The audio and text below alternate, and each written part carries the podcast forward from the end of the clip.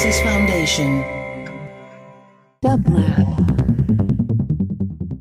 And here is today's quotation from your favorite quotomaniac, care of Thomas Mann.